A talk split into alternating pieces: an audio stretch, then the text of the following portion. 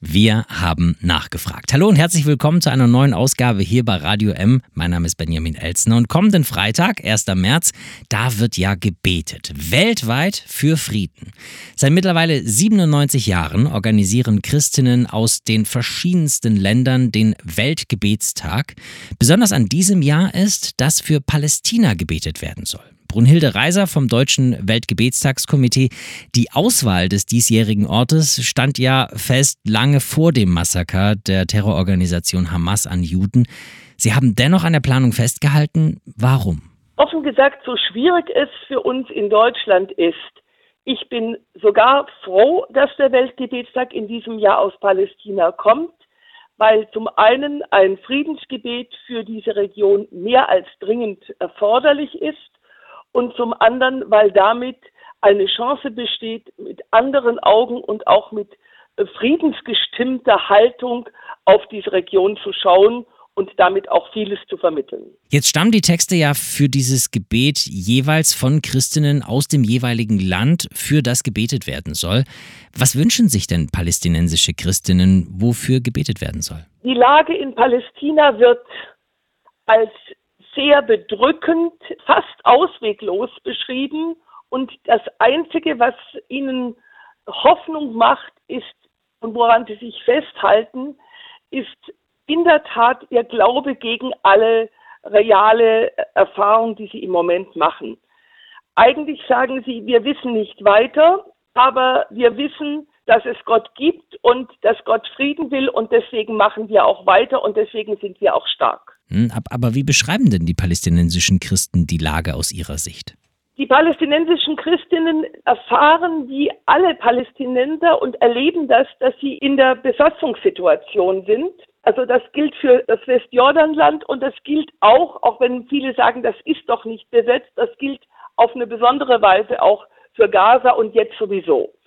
Und sie erleben das als eine existenzielle auch Bedrohung und auch eine absolute Unfreiheit. Und sie versuchen sich zu erinnern, welche guten Erfahrungen sie mit Menschen aus Israel, mit jüdischen Menschen, mit Menschen, die in Israel leben, gemacht haben und halten sich daran fest und sagen, es kann gehen, obwohl wir nicht wirklich wissen, wie. Wie war es denn mit den Vorbereitungen? Also Sie sind Teil des Vorbereitungsteams für Deutschland. Wie ist das aus deutscher Perspektive für Palästina zu beten? Aus deutscher Perspektive ist es erstaunlich oder auch erwartungsgemäß sehr schwierig. Das war schon uns bewusst als Verantwortliche, bevor die Massaker am 7. Oktober stattgefunden haben. Weil der Blick auf Palästina für sehr viele in Deutschland bedeutet, das kann ja nur ein Blick gegen Israel sein. Diese Haltung spiegelt der Weltgebetstag aber nicht. Er spricht zwar davon, also dieser Gottesdienst, er spricht davon, dass es eine Besatzungsmacht ist. Er spricht von der Nakba-Erfahrung, also der Vertreibungserfahrung 47, 48 und auch nochmal 67. Aber er spricht davon mit dem Ziel, es muss anders werden. Und es könnte doch anders werden, ohne eine klare politische Lösung zu benennen, auf den Tisch zu legen, weil sie im Moment, glaube ich, niemand hat. Warum war es Ihnen auch wichtig äh, zu sagen als deutsches Komitee, doch, wir halten an dem fest, wir machen das? Also zum einen sucht sich kein Land, kein Komitee, das zum internationalen Komitee gehört, aus, wir machen den oder wir machen den nicht, weil wir ein Zusammenschluss sind und die Leitlinie ist, in jedem Jahr kommt der Gottesdienst von einem anderen Komitee eines anderen, ich sage jetzt mal Landes, das können auch mal mehrere Länder sein. Und diesen Gottesdienst gilt es so klar und so äh, verlässlich wie möglich aus der Fremdsprache in den jeweiligen deutschen Kontext oder in den jeweiligen Kontext zu übertragen. Das ist eine Verpflichtung. Das heißt, wir können uns nicht aussuchen, das machen wir oder machen wir nicht. Und das ist gut so.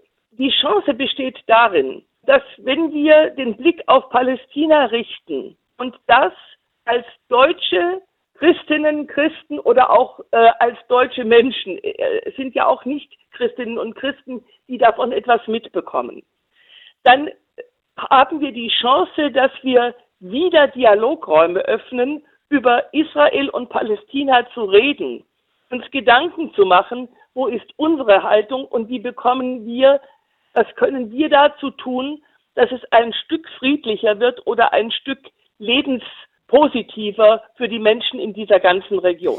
Jetzt haben Sie ja aufgrund der langen Tradition sehr viel Erfahrung mit dem Gebet für Frieden. Welche Erfahrungen haben Sie denn gemacht? Wie wirkt sich der Weltgebetstag auf Konflikte aus? Ich muss da auf zwei Ebenen antworten. Das geht leider nicht mit einem Satz. Zum einen, das Grundprinzip des Weltgebetstags heißt informiert beten und betend handeln. Das heißt, zu dem Beten gehört immer, sich zu informieren, was ist eigentlich los. Und das allein schon kann ja eine verändernde Wirkung haben, wenn ich wahrnehme, was ich bisher nicht wahrgenommen habe. Dann kann ich mich dafür auch einsetzen. Christliche Menschen sagen, in diesem Wahrnehmen kann auch Gott wirken. Andere sagen, es ist eben der Verstand oder das Bewusstsein. Das kann man unterschiedlich sehen. Das lasse ich auch offen. Das, denke ich, ist eine Frage der jeweiligen Menschen, wie sie damit umgehen. Das ist das eine. Und aus dem informierten Beten und dem betenden Handeln äh, werden oft Aktionen. Es entstand zum Beispiel vor vielen, vielen Jahren, als der Weltgebetstag aus Thailand kam, das war Ende der 70er Jahre, ist mit diesem Weltgebetstag das Bewusstsein für die Problematik des Sextourismus. Und äh, das können Sie jetzt sagen, ja gut, das ist ein denkendes Bewusstsein oder damit hat Gott etwas angestoßen, dass Menschen sich gegen diesen Sextourismus auch einsetzen. Also auch das lasse ich offen, aber äh, also Gott handelt ja nicht als Deus ex machina, sondern handelt ja über Menschen und bewegt Menschen und verändert ihr Handeln, ihr Denken und das geht nicht so, dass man das wie ein, wie ein Blitzschlag erlebt, sondern das erlebt man in der Entwicklung und kann das nicht immer genau zurückführen. Man führt es zurück, wenn man das Vertrauen auf Gott hat und ansonsten nimmt man es wahr oder halt leider auch nicht. Aber es steckt durchaus das Potenzial drin, dass sogar etwas so unmöglich Erscheinendes wie Frieden im Nahen Osten am Ende möglich wird.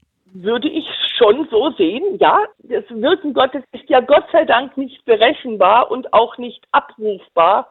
Es ist anfragbar, es ist einklagbar, würde ich sogar sagen, und es ist erbittbar aber es ist nicht verfügbar. Was ist Ihre Hoffnung an den diesjährigen Weltgebetstag? Meine persönliche Hoffnung für den Weltgebetstag ist, dass es vielen Menschen gelingt wahrzunehmen, wie konfliktär die Situation in Palästina Israel ist, wie asymmetrisch auch die Machtsituation ist, trotz aller Gewalt, die auf beiden Seiten da ist. Das will ich nicht bestreiten und das sage ich auch sehr deutlich und dass es Ansätze gibt, sich dafür einzusetzen, an dieser Thematik weiterzuarbeiten, sich nicht sofort zu verbieten. Wir dürfen nicht über Palästina reden, weil wir eine Schuld gegenüber jüdischen Menschen haben, die wir haben.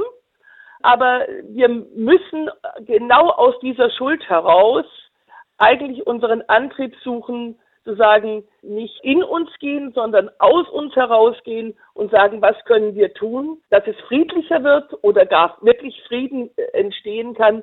Und ich glaube, das ist ein Impuls, der über diesen Gottesdienst kommen kann. Sagt Brunhilde Reiser vom Deutschen Weltgebetstagskomitee über das weltweite Gebet kommenden Freitag für Frieden in Palästina und Israel.